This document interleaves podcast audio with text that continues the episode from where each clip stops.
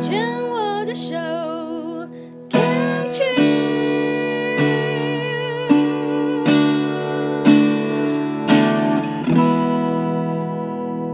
欢迎继续收听黛比的生命花园病虫害防治第二段，要跟在医学上来讲，呃，是一个我认为是奇迹的玉锦好好聊聊。玉锦呢，今年六十三岁，他在十二年前呢，这个九十八年的时候，呃，罹患了乳癌，然后到一百零五年呢，又发现了另外一个子宫内膜癌，然后转移到了卵巢癌。然后到了二零一九年呢，就发现转移到了肺，变成肺癌。那三年前呢，因为多年的治疗跟检查，很多的这个费用非常庞大，所以他决定就不积极的治疗这个肺癌。三年下来呢，这个依然目前哦，坐在我面前。伊波贡，我完全不觉得他是生病的人这样子。那呃，他在三年前决定了要一路玩到挂，有没有？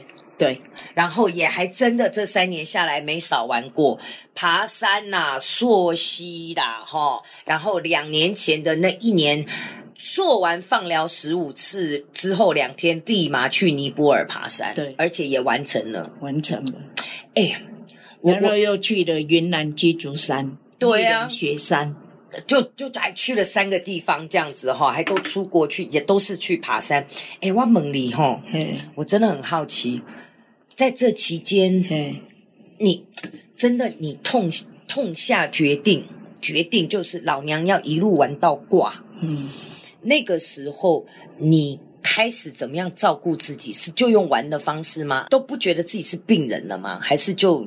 不要想太多啊，能玩就出去玩。我一到五是上班。你你等一下，等一下，你现在还在工作？我还在上班啊。哟，对呀、啊，我是做在警察局当清洁的工友。哦哦哦哦，我还在上班啊。我每天五点就起床了啊，六点就到办公室。哎，你真的。真的完全颠覆我的想象哎！所以你那个时候，二零一九年的时候，嗯，诊断出来已经转移到了肺，然后骨呃那个那个肺癌嘛，对不对？嗯、然后甚至骨头也有白点嘛，对不对？后来去照核磁共振，没有，没有白点哦，好，好，好，就是在就发现了肺部，就发现是在肺。对，那那个时候有讲几期吗？嗯，我我这个人哦，嘿要去问。问了也没有用啊！我也因为我那时候就报想，我我还跟医生讲，嗯啊有没有？他说你要做化疗啊！我说好啊，要做化疗哦啊！我就说啊还有没有其他方法？他说有诶，吃一个月的药，吃了没？没吃，掉了。哎嗯哎哈嗯嗯，然后。三总就一直打电话，一个月以后，奇怪这个人怎么都没回来。我想说算了，我因为我真的我不要做治疗，在化疗的时候哈，因为我跟你讲，我的爸爸妈妈是一个都九十岁了，现在还在吗？还在啊，应该不和爸爸妈妈怎样对不？嗯，我到第二个我就没有告诉他们，嗯嗯嗯，因为。我哎，你想要哭就哭哦，我们面子都准备好。没有没有没有，那个眼泪我觉得是健康的。因为我在做第二次的时候，嗯，我刚好嫁嫁女儿哦，所以我所以你几个小孩？我三个，几个两个女的，一个儿子，所以最小的是儿子。对，哈哈。然后我在生病的时候是嫁女儿，嗯，我都没有头发了，我都戴假发，嗯嗯，我都不敢跟他们很亲近的在一起。你你不会也没有跟小孩知道吧？他们知道啊，嘿嘿嘿嘿嘿。哦，你讲爸爸妈妈啦，没跟他们啦。对，他们知道。嘿，因为我在住院的时候，小孩子每个人都有小孩子的工作，都是我一个人去住院。嗯嗯。所以我就认为说，我第三次我绝对放弃治疗，我要用我的玩的精神哦，去把这个病魔去克服掉。你知道吗？当然啦，对我来讲，某种程度上我是不同意你的做法，但是我是尊重的，因为我觉得每个人都有可以用自己独一无二的方式去跟癌症交手也好，面对也好，共同相处也好，那有没有曾经想过吼？一而再，再而三，到底是安娜？因为你自己的资料上面也有写说，有医生说你是你自己长期压抑自己，才会导致生命。你有想过不？有没有想过？有啊，因为我真的是压压力，有很多事情哦把我压住，真的。嗯、因为要愿意多说一点嘛？因为我到九十八年的时候，嗯、我这中间哦，我。发生了很多事情，嗯、所以我自己哦，长期一直压，一直压，所以我导致我的身体很不好。十二年前，那也差不多才五十岁的时候，哈。对，因为我还要租房子，嗯，然后先生赚的钱也没有给我，所以我自己，我可以多问一下先生跟先生的婚姻这边是，反正他就活他自己的吗？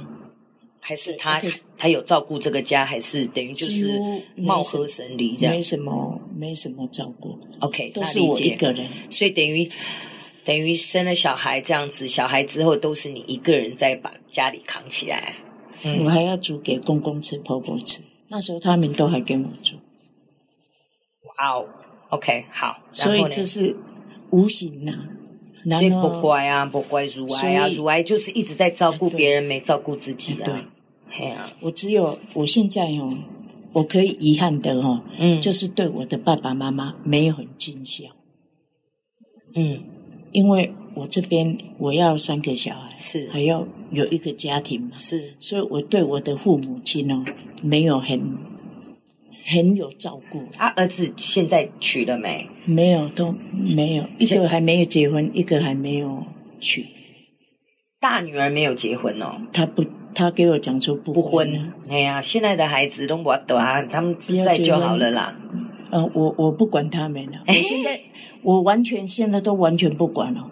我现在只有顾我自己，因为我想说，我身体这样，可是我的时间也不能我自己做主。我要什么时候走，我都跟我儿子讲，你都不要管我。我自己身体我自己会照顾。哎，那讲真的，那当时三年前啊，哈，回到回到那个呃，决定不积极治疗的时候，小孩子，你爸爸妈妈是不知道嘛？哈，啊，现在公婆还在家里住吗？够爹不？已经没有。OK，好，那嗯，爸爸妈妈是不知道。